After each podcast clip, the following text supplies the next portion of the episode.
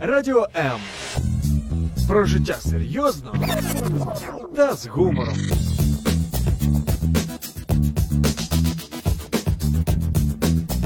Радіо М.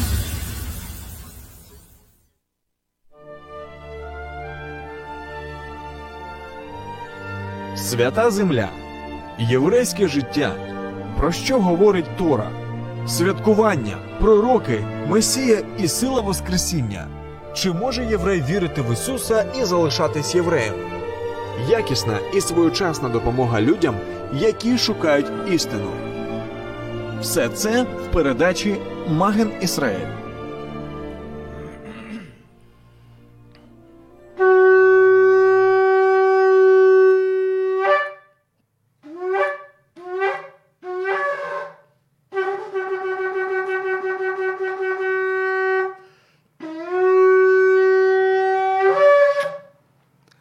Шалом, шалом, друзья из Одесской студии Радио М и ваша программа «Маген Исраэль». С вами ваш ведущий Валентин Шиховцов и наш гость Виктор Расюк, учитель в еврейской мессианской общине и школе мессианского обучения Талмидим Виктор Расюк. Виктор, шалом. Шалом. И Шана вы слыш- Това Ометука. Шанатова, да, Шанатова Умитука. Хорошего и сладкого Нового года. И мы начинали нашу программу с слова шафара. И мы знаем, что сегодня в Израиле, во всем мире, где есть евреи, мы можем услышать этот протяжный зов. И наша передача так и называется. О чем говорит звук шафара? Ты, надеюсь, нам расскажешь. Ну, я попытаюсь ответить на вопросы, потому что тема очень объемная, и можно говорить в рамках чисто ну, поверхностных, типа о чем говорит еврейская традиция, чему учит. Можно копнуть глубже, а чему же учит Писание. И еще глубже, а Ну, как это отражается в нашей жизни здесь и сейчас. Но видишь, правильный заданный вопрос уже половина ответа, да? И давай мы все-таки, что же такое шафар? Ш- Что это такое? Почему в него нужно трубить? Откуда взялась эта традиция? Потому что для многих наших радиослушателей и тех, кто смотрит нас э, в интернет, да, на Facebook, на YouTube, может быть и непонятно, что это происходит. Берет какой-то рок такой непонятный, да, и начинает в него дуть. Зачем? Почему? Зачем в рок? А может Призыв быть, на охоту. а может, да, ку- куда? То есть, понимаешь, сама идея. Но это почему-то важно, почему-то сколько тысяч лет уже, да, израильтяне, евреи, они трубят в шафар в эти дни. И этот звук о чем-то говорит, он что-то производит. Давай поговорим, что же такое шафар и где мы его можем найти. Ну, э, для начала, вот для тех, кто хотел бы узнать об этом более подробно, чем мы тут сможем за наше короткое время осветить этот вопрос, есть очень классный фильм, в- интернете можно его найти, «Звук шафара» называется. Это Арт Тора. Э, Есть такой сайт, ресурс. Это мессианская, э, Да. мессианская община возвращения на Сион, по-моему, из Хайфа. Э, Не знаю, какая община. Я вот просмотрел на этой неделе этот фильм, мне очень понравилось. Там рассматривается вообще очень комплексный такой подход э, к идее шафара в Писании, как он раскрывается, что он означает, всю символику, всю историю этого вопроса. Рекомендую. Здесь мы просто не сможем так подробно об этом поговорить. Ну, собственно, шафар, как уже было поня- стало понятно тем, кто смотрит нас, это рог. Рог кошерного животного. То есть крупный рогатый скот, это может быть рог барана или рог буйвола. Собственно, готовится он тоже там существуют э, разные как бы подходы, есть, э, скажем, кошерные методы, не кошерные. Самый кошерный, мне кажется, взять, зарыть его в землю, чтобы всю э, вот эту вот мягкую ткань с рога объели насекомые, и через некоторое время он чистенький, красивенький, дальше уже дизайнер доводит до ума, так скажем. Э, Рог этот э, делается для того, чтобы как в трубу трубить. Собственно говоря, э, первое упоминание о трублении в шафар мы видим в Библии, собственно, у горы Синай.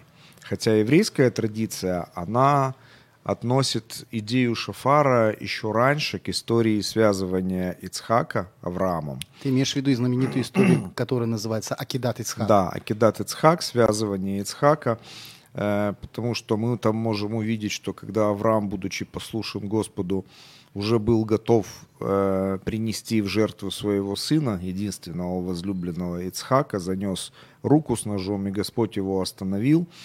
И, указ... и там, собственно, был найден э, баран, Который запутался своими который за- рогами. запутался своими рогами в кустах. И, собственно, этого барана Авраам и принес в жертву. И якобы именно из рогов этого барана были сделаны Первые шафары. первые шафары, которые впоследствии служили, как бы передавались из поколения в поколение. Как бы, но это все э, мидраж, Библия нам об этом ничего не говорит. То есть Мидраш это история. Мидраж – это поучительная история. Сказка ложь, давнее домек, добрым молодцам урок. Так говорит наша Народная. славянская традиция. Э, Поэтому, э, собственно, что такое шафар, мы уже немножечко поняли. Это бараний рог, в который нужно трубить. Э, Причем, скажем так, если мы смотрим, а, э, если мы смотрим на э, то, зачем евреи вообще это делают, ну, с какой стати? Ну да, вот, вот, Вот ни с поэтому того, я ни и задал сего. тебе этот вопрос. Э, Значит, э, есть повеление Творца. Мы знаем, что э, книга Леви, 23 глава, где Всевышний заповедует праздновать Израилю праздники Господни. Опять же, подчеркиваю, они там, так и называются, праздники Господни.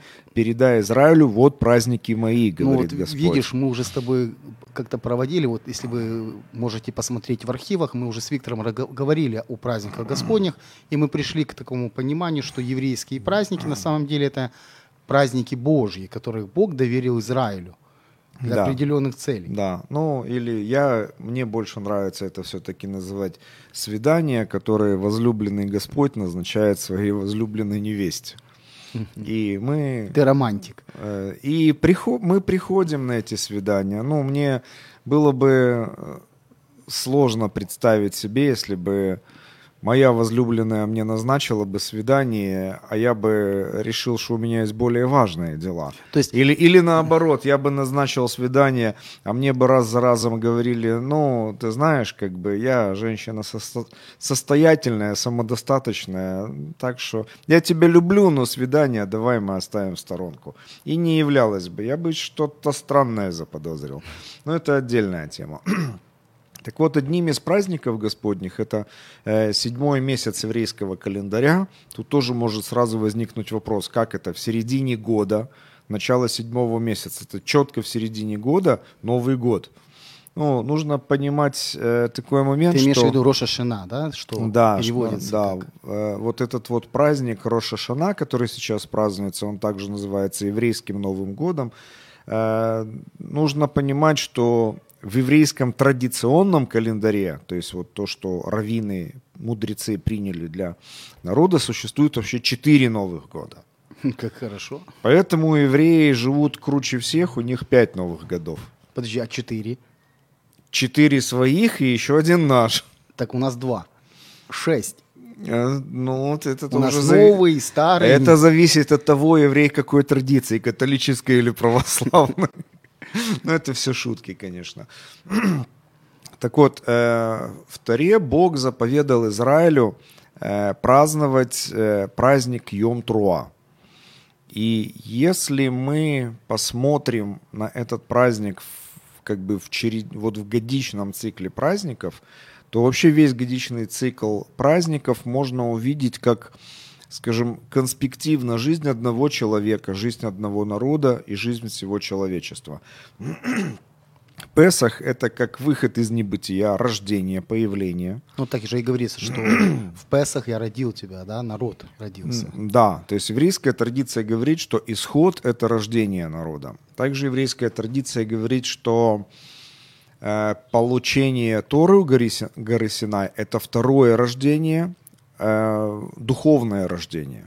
То есть, если при выходе из Песаха еврейский народ получает свободу, Из Египта ты ой, э, при выходе из Египта получает свободу, то у горы Синай он получает, собственно говоря, инструкцию, как этой свободой распорядиться.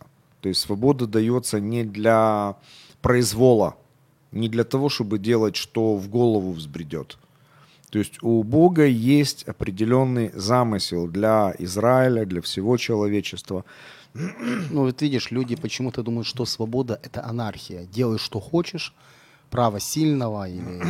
Но свобода имеет определенные, ну, вот как я вижу, что свобода имеет определенные всякое- условия, Да, рамки. свобода – это определенный дар, и дар, который дается для определенной цели. Значит, ну, можно много говорить вообще о свободе. У нас, по-моему, даже передача отдельная Да, у нас была. есть передача. Мы говорили об этом. Э, Значит, вот что получается, что еврейский народ рождается, он получает, э, собственно говоря, откровение о том, для чего он родился и как ему двигаться к этой цели. Ты имеешь в виду, когда он, э, а вы будете для меня народом Вы будете священников народом для всех народов. для всех других народов, да, а я буду вашим Богом. Дальше, после праздника Шивот, который традиционно увязывается с дарованием Торы на Синае, мы имеем некоторый промежуток времени, который без праздников каких-то... То есть Бог этот период оставляет свободным, и это, можно сказать, как вся наша жизнь после получения образования и до определенного момента. И вот в определенный момент звучит звук шафара, Йом Труа, этот праздник называется. Это э, праздник заповедано праздновать в первый день седьмого месяца. Подожди, но Роша Шана или... Э, Рош Ашана – это, э, если мы посмотрим в Библию, мы нигде не увидим такого термина, такого воп- словосочетания. Тогда откуда появился вот сам термин Рош Хашана? Потому что сегодня, вот, например, я если обращусь, к, ну, например, к еврею, скажу, у нас Новый год, Рош Хашана, он меня поймет. А если я ему скажу, у нас Йом Труа, поймет ли он меня? Ну, поймет, но не всякий. Ага. То есть евреи, которые читают Тору в оригинале, они поймут, о чем идет речь. Тогда а вопрос, евреи, э, которые Тору не читают, они, ну, светские евреи. Тогда вопрос, откуда появилось вот именно название Это Рош Хашана? вавилонское наследие. То есть э, еврейский народ был в плену в Вавилоне, там он подчеркнул для себя тоже много всякого разного. И вышел оттуда уже, так сказать, облаченный в вавилонские одежды. И одни, одной из этих одежд было, собственно говоря, переименование праздник Йом Труа, значит, в Рошашана, и там уже, ну, то есть, если мы возьмем э, современные э, книги иудейские, вот раввинистические, посвященные этому празднику, мы можем увидеть, что они увязывают этот день с сотворением человека, э, с днем суда. Да, в этом празднике присутствует идея суда, но, скажем, э, акценты, они смещенные. Повествование, оно немножечко уже о другом. Э, Постольку, поскольку, если мы посмотрим, что говорит Писание, Йом Труа, день памяти трубного звука. И мы посмотрим на, это, на эту заповедь, на этот праздник, вот именно в то время, когда она была дарована. То есть дарована она была после, ну, собственно говоря, встречи у горы Синай. И мы, если мы почитаем описание встречи народа с Богом, то там мы можем увидеть труб, звучание трубного звука. То есть то, что ты говорил первый раз, э, был звук Да, шафара. когда народ подошел к горе Синай, Бог сошел на гору, и он через Маше повелевает не подходить народу, но очиститься в течение трех дней. На третий день Господь сказал, когда народ услышит трубный звук, звук трубы, тогда пускай, тогда он может приблизиться ко мне. И этот трубный звук таки да прозвучал. К сожалению, еврейский народ э, отказался перейти ту черту, которая была проведена Маше по повелению Всевышнего. То есть была проведена черта, за которую нельзя было ступать. Если кто-то переступал бы, его нужно было бы либо побить камнями, либо э, стрелой поразить. И тут как бы идея в том, что к этому человеку нельзя даже прикасаться было.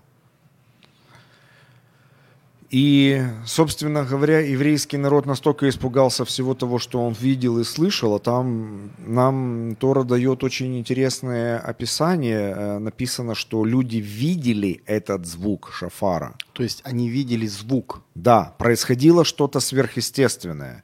И я прекрасно понимаю израильтян, которые, столкнувшись реально с чем-то сверхъестественным, испугались, реально испугались. У них был такой страх Божий, что они не могли сдвинуться с места. Э, Интересно, что Мидраж говорит об этих событиях, э, что народ не то что испугался, он просто ломанулся от этой горы. Так что ангелы вынуждены были останавливать израильтян и приводить обратно. И интересно, что Павел же говорит, что Тора была дана при служении ангелов, дарована. Вполне возможно, что он был знаком с этим Мидрашом и имел в виду именно это, но мы не знаем на самом Ты имеешь в деле. виду Ре- апостол Павел Ребе Шауль, да? Да, апостол Павел Ребе Шауль, да. который был воспитан в еврейской традиции, который знал Он глубоко- хорошо знал Мидраши, он знал историю, предание, писание. Э, Так вот, на тот момент, когда дается заповедь о праздновании этого праздника, в истории еврейского народа был только один трубный звук, о котором они могли помнить. Это тот самый звук, который звучал, когда Господь пригласил народ на встречу с собой. Ну да, если исходить из того, что мы будем читать Писание, то это было единственное. Да. И это на самом деле так и есть. То есть это напоминание о том трубном звуке. А ну, речь ли идет только о трубном звуке, или это все-таки ассоциативно напоминает каждому еврею о тех событиях, которые сопровождались этим звуком? Дарование Торы, дарование определенной ответственности. И интересно, что э, труа правильнее было бы перевести даже как звук опасности. То есть, э, То есть- день, э, скажем так, день памяти об опасности. Э, ну, день, э, день опасности или день напоминания об опасности. Э, то есть в чем здесь опасность? Э, если мы забываем о том, кто мы, откуда и куда идем, то мы рискуем не прийти, к, точнее, скорее всего, мы не придем к той цели, которая перед нами поставлена Богом. И этот трубный звук, он нам напоминает о той ответственности, о том доверии, о той миссии, которую Бог поручил еврейскому народу. Очень интересно. И нам, нам, как верующим Нового Завета, этот трубный звук также напоминает о том, что кто мы, в кого мы уверовали и какую цель он поставил перед нами. Нести великое поручение. И опять же, он напоминает нам о неком грядущем событии, о котором говорит Новый Завет, что именно при трубе, громкой трубе Божьей Господь сойдет с неба. То есть э, все человечество в определенный момент времени в будущем услышит тот же самый звук шафара, тот же самый звук трубы Божьей, и при этом Господь сойдет с неба. И это будет, ну, скажем так, для верующих, тех, кто в завете с Ишуа, это ожидаемое событие.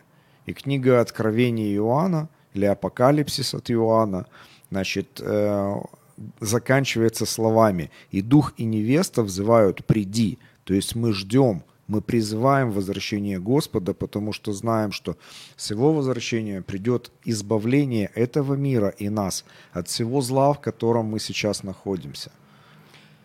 Так к чему же призывает этот звук шафара?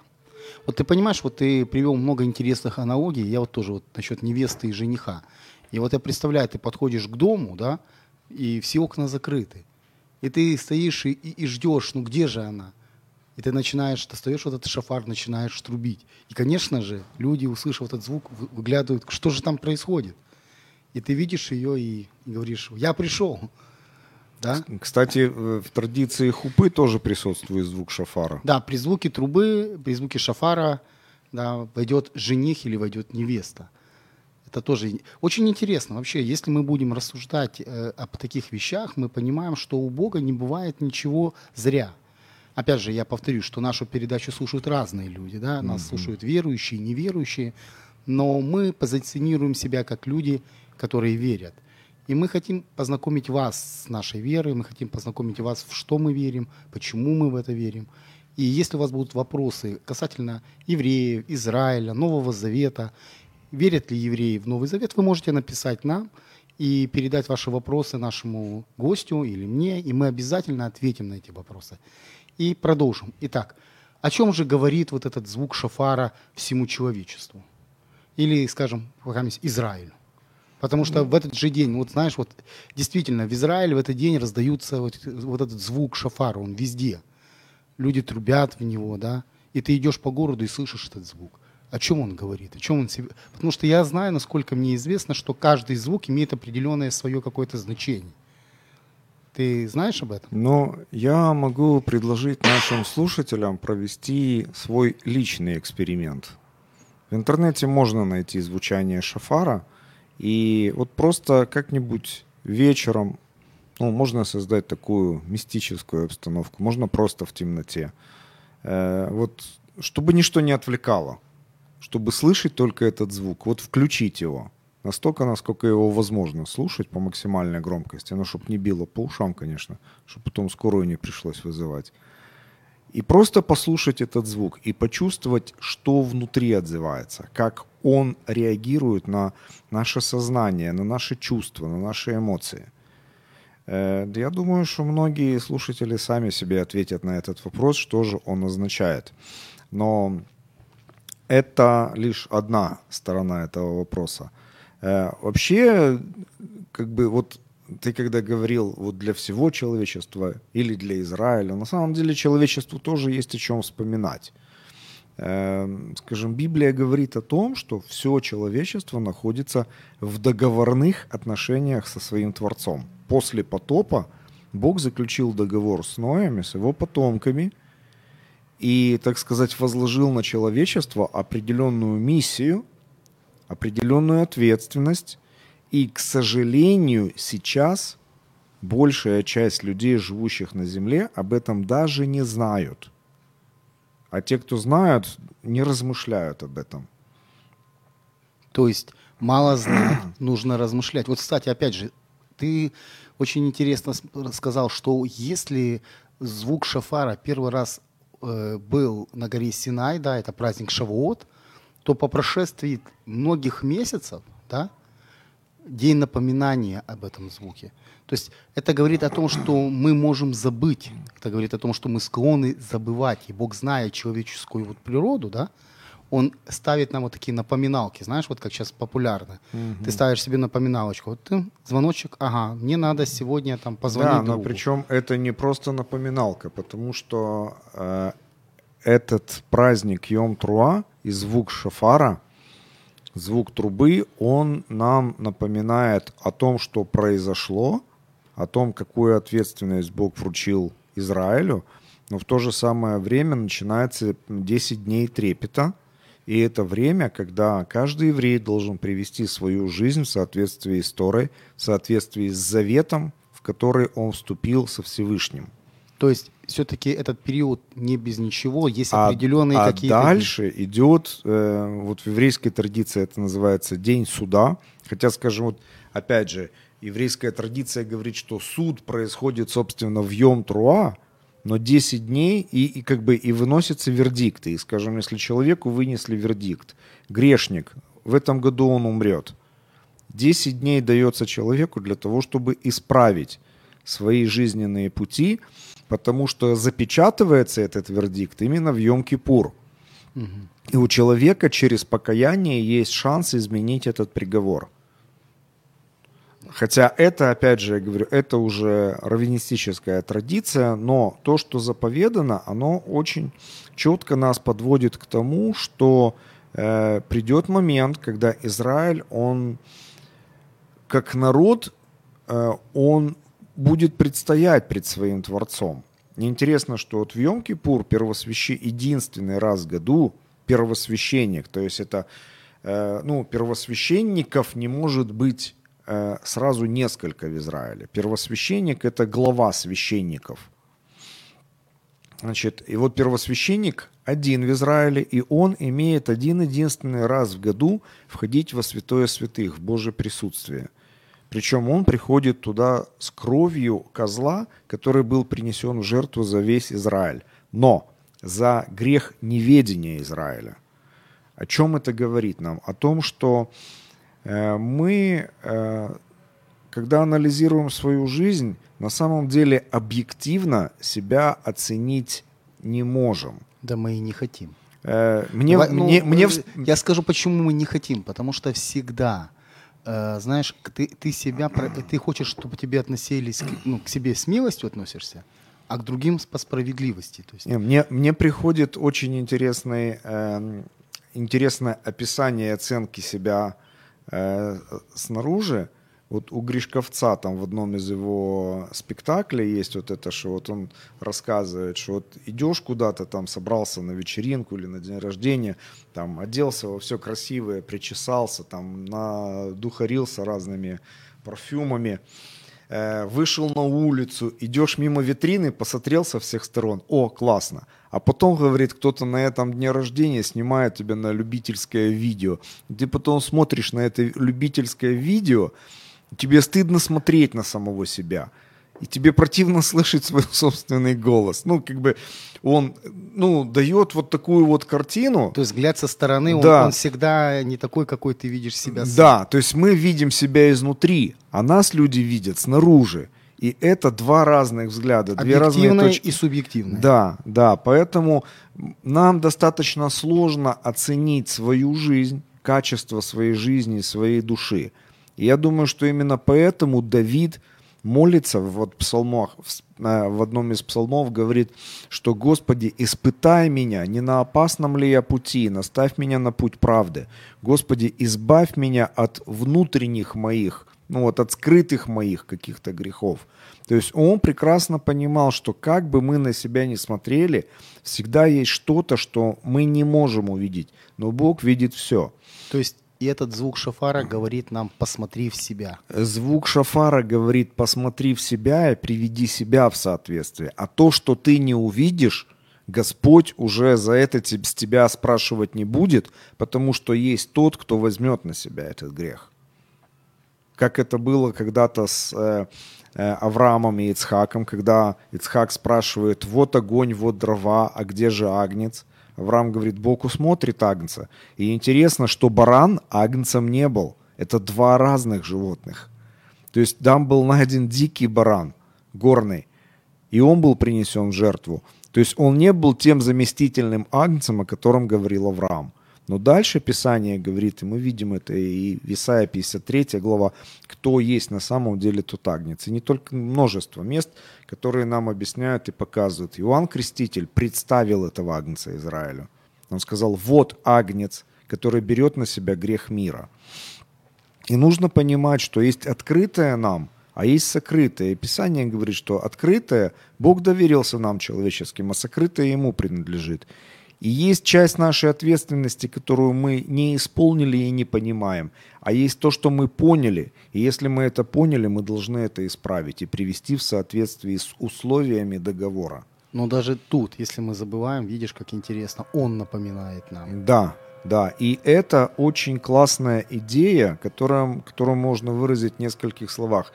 Бог, прежде чем судить, Он являет милость, показывая, за что Он собирается судить. И если мы судим сами себя, как говорит Новый Завет, то мы на суд не приходим.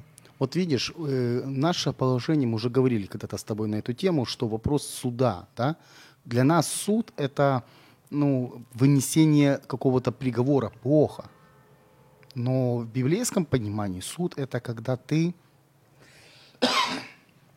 исследуешь себя, ты это время само именно изучения себя для того, чтобы привести себя в норму.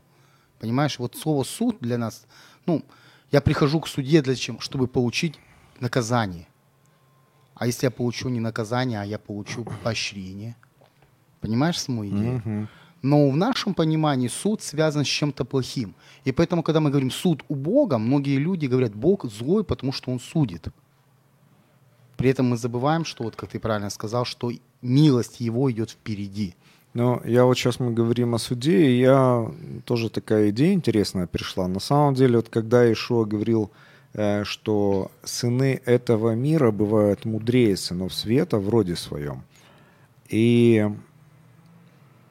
вот психоанализ, э, ну, то есть, когда человек приходит к психиатру, психологу, не знаю, ну, короче, на сеанс психоанализа, где человек профессиональный, э, профессионально изучавший эту тему, он ведет беседу с человеком пришедшим, человек приходит со своей проблемой, и он не видит ни причины, ни, то есть он видит результаты, как бы плоды этой проблемы, но он не может понять, откуда у нее ноги растут, где корень этой проблемы.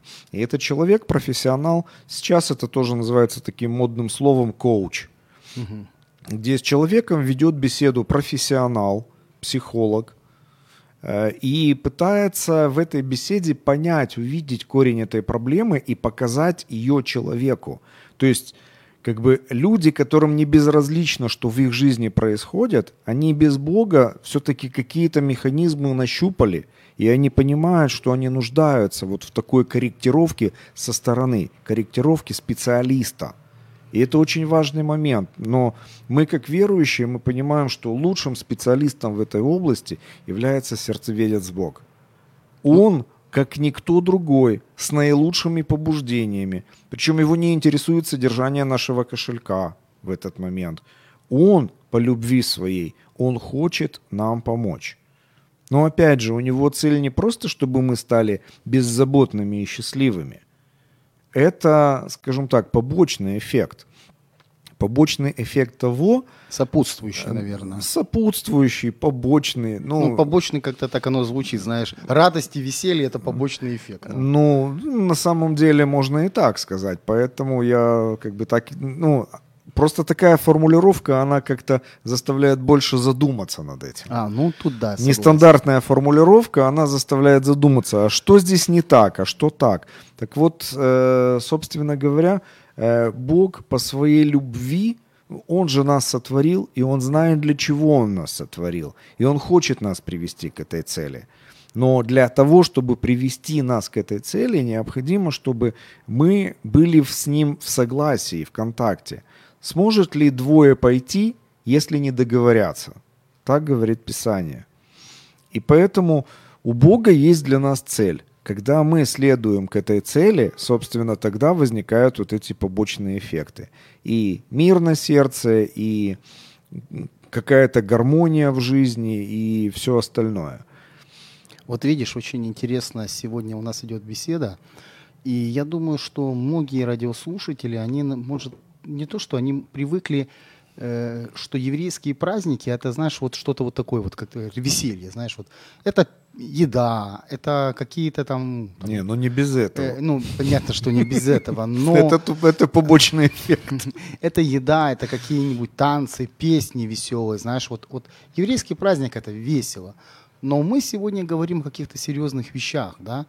И эти серьезные вещи заставляют задуматься. Вот этот звук шафара, он действительно, он нарушает, он вносит диссонанс. Да, вот привычная жизнь, и тут раздается зов, звук, и ты, что происходит? И вот, вот это то, что ты сказал, день тревоги, оно мне так интересно стало, потому что ведь потом в конце идет день суда. И нам нужно действительно сегодня быть готовыми. Мы смотрим на нашу жизнь, и нам легко себя оправдывать, да? Но как ты говоришь, что-то снимает нас со, со стороны камеры, и мы говорим, неужели это я? И вот эта честность, знаешь, вот, наверное, нам не хватает. Мы сегодня хотим, чтобы наша жизнь, она изменялась. И нам нужно понимать, что нам нужна вот именно специалист, который нам может помочь, вот этот коуч, да. И, коуч со Всевышним. Да, и люди почему-то все время ищут, с знаешь... Отцом. Э, я вот до сих пор вспоминаю вот эту историю, когда э, меня пригласили на один семинар по... У меня трое детей, ты знаешь, угу. и на детский семинар, там такой, такой хороший человек, он так все разбирается, вот в детях, воспитании детей. Ну, я так думаю, надо пойти. Я спрашиваю, а сколько у него детей? А у него, говорит, нет детей. А сколько ему лет? Он говорит, ну, уже 60. Я говорю, я не пойду.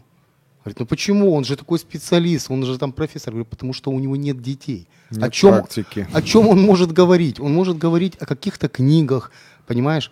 Но когда ты сталкиваешься в реальной жизни с какими-то проблемами, тебе их нужно преодолевать. Мгм. Понимаешь, тебе нужно проходить через какие-то трудности. Я могу читать, как правильно поменять, например, э, там, лампочку. Но я никогда ее не менял, понимаешь? И поэтому я нанимаю специалиста, чтобы он пришел и закрутил мне лампочку. Это смешно. Но в нашей жизни так происходит часто. Вместо того, чтобы самим что-то делать, мы стараемся найти заменитель какой-то, а он не работает. И у нас остается проблема. И мы вроде бы знаем, как ее решать, но она не решается.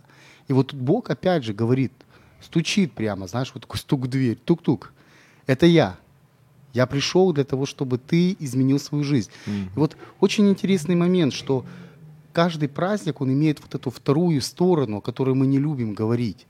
Вот, потому что, смотри, первый момент есть, э, что мы должны что? Мы должны слышать звук шафара. Но есть второй момент. Кто-то должен трубить в шафар. И у него тоже есть такое предназначение. Потому что, чтобы кто-то услышал, кто-то должен трубить. Понимаешь? Это все взаимосвязано. И то, что я вижу, например, что каждый праздник Господень, о которых мы говорим, мы сегодня мы говорим о шафаре, да, мы больше делаем упор на шафар, на звук шафара, откуда он пришел, о чем он говорит. И я думаю, что один хороший момент, что люди должны слушать, чтобы вспоминать, но и должны быть люди, кто должны говорить, трубить. Ну, так не зря написано, что я поставил стражей на стенах твоих, Иерусалим. И пусть трубят. Так хорошо. И я сейчас... У нас есть еще пару минут? Да, у нас еще есть время. А, можем- Интересно, в еврейской традиции э, есть э, такое слово э, шульклепер. Э, я об этом когда-то слышал, когда учился в МЖБИ от Валерия Ивановича, а вот недавно мне стало интересно, я нашел это на, ну, есть такой тоже интересный портал, Я Тора, Э, это евреи, современные евреи, причем не религиозные, которые, имея в качестве своего еврейского национального наследия Тору, они задались целью перевести Тору на современный язык, вот как им это открывается. То есть это люди, професси... ну, как профессионально, они знают иврит, иврит это для них родной язык.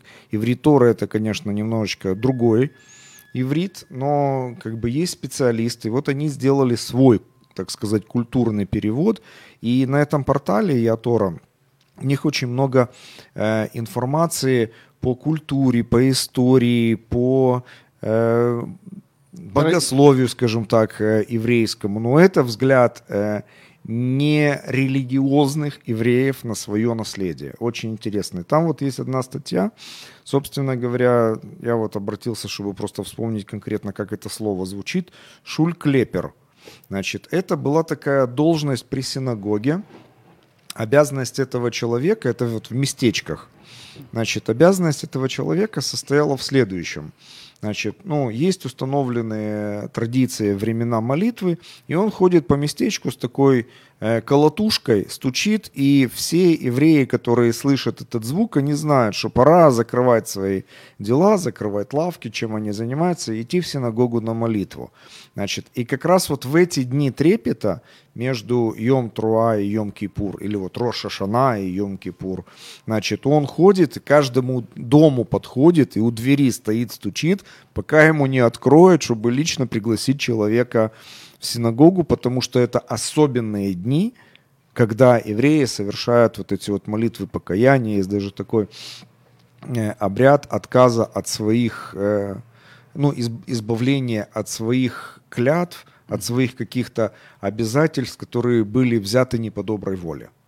Ну, Ну да, я понимаю. То есть в еврейской истории, к сожалению, существовали такие моменты, Ну, когда а бывали, евреи... бывали за- когда ты сам просто даешь, знаешь, вот я сделаю так, если ты поможешь мне, а потом ты думаешь, зачем я вообще это сказал. Ты это тоже, да? Э, Вот моя последняя информация, то, что я читал, там речь идет как раз-таки о тех клятвах, которые человек э, давал э, без собственного согласия, скажем так. А, ты имеешь в виду, когда насильно, да? Да, да. То есть под страхом смерти, под страхом обстоятельств, еще чего-то. То есть человек осознавал, что если бы он был свободен, то он бы никогда не дал бы такого вот обязательства, не взял бы на себя такого вот, не дал бы этой клятвы.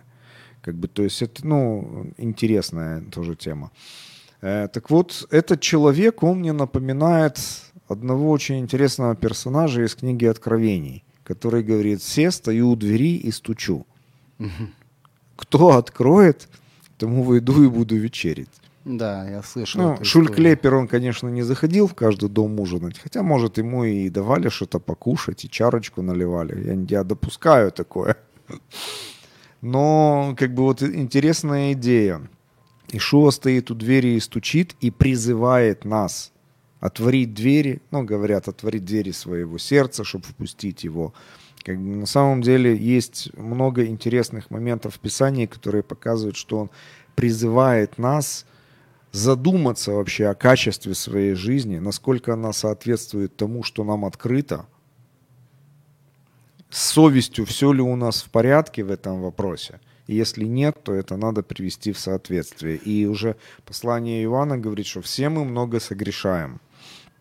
Но если исповедуем грех свой, то Он, будучи верен и праведен, простит нам и очистит нас от всякого греха. То есть это тот путь, который он открывает сейчас вот в Йом Труа, чтобы привести свою жизнь в соответствие с Ты- его замыслом. Ты знаешь, я вспомнила старую-старую еврейскую историю о том, как э, мальчик э, отправился в лес. Э, Ну, не знаю, за хворостом, за ягодой, ну, не имеет значения. Отправился в лес и потерялся. Его отец ждал его долго, это- ну ребенок не приходит.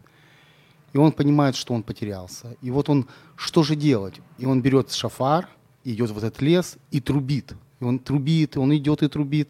И этот мальчик, услышав звук шафара, он побежал на звук и нашел своего отца. То есть и они так спаслись. То есть он спас своего сына, потому что сын мог... Очень наглядная демонстрация того, что происходит, для чего нужен Йом Труа. Отец вышел искать своего заблудшего сына. И он зовет его, да, то есть это действие. Это хороший праздник, и действительно это... Потому что, ну, как-то оно все, знаешь, вот для меня в последнее время, что вот он скатился, знаешь, вот как яблоки и мед. Новый год еврейский, как елка, знаешь, вот. Как, Ну, Вавилон дает о себе знать. но сама вот именно форма, знаешь, этого праздника, она глубокая, а внутреннее наполнение, оно делает, ну, меняет вообще призму, ракурс вот то, то- того, что происходит. И мы сегодня говорили о том, что э, этот праздник, он действительно очень важен и для Израиля, и для всего человечества, и лично для каждого человека. Потому что в это, в это время мы можем изменить наши жизни. Мы можем изменить, развернуться. Да? Вот еврейское слово «чува», поворот, поворот и, и возвращение назад Поворот, возврат и ответ. и ответ. Потому что вот э, в нашем понимании грех это нарушение чего-то, да, какое-то. Мы делаем неправильно, это уже грех. Но в еврейской традиции, в еврейское слово хет переводится не попасть в цель. То есть Бог хочет, чтобы мы попали в цель, а мы порою бьем мимо. И вот Он хочет, чтобы мы развернулись и били, вот именно шли туда, куда нужно.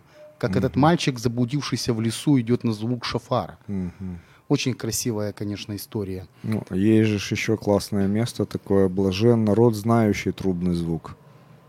Да, блажен, счастлив народ. Счастлив тот народ, который знает трубный звук. Да, тот, кто знает своего Творца и стремится к Нему, он действительно на этом пути обретает вот все необходимое для жизни и благочестия.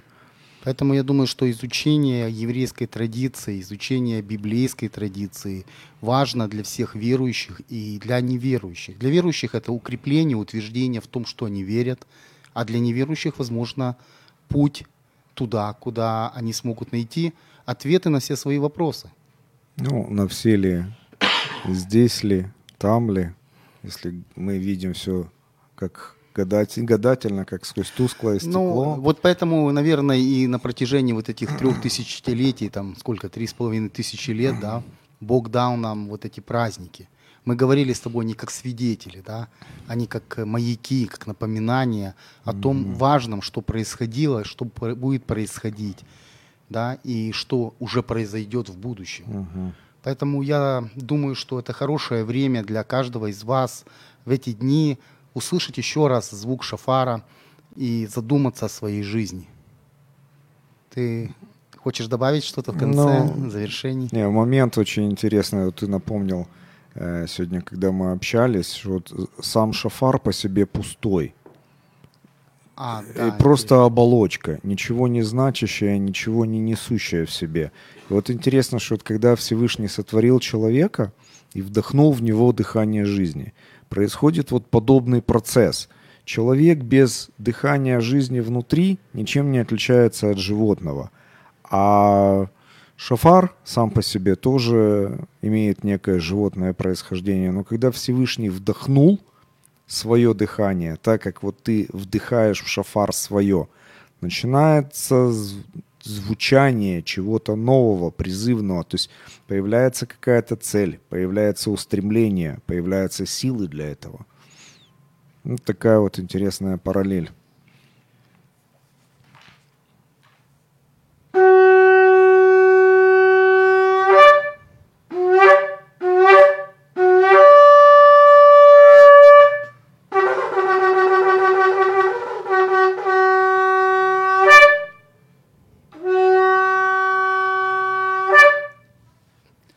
Этот звук, Якщо вас зацікавила тема перед пусть этот звук, он напомнит вам, что скоро еще будут праздники, скоро будут еще передачи, на которых мы обязательно с вами встретимся. С вами был ваш ведущий Валентин Шаховцов, Одесская студия Радио М, программа «Маген Израиль» и наш гость Виктор Расюк, учитель в еврейской мессианской общине Орхамашех, город Одесса. Шаом, с праздником вас! Шана Това Умитыка. До новых встреч! Шалом. Якщо вас зацікавила тема передачі, або у вас виникло запитання до гостя, пишіть нам radio.m.ua Радіо М. Про життя серйозно та з гумором.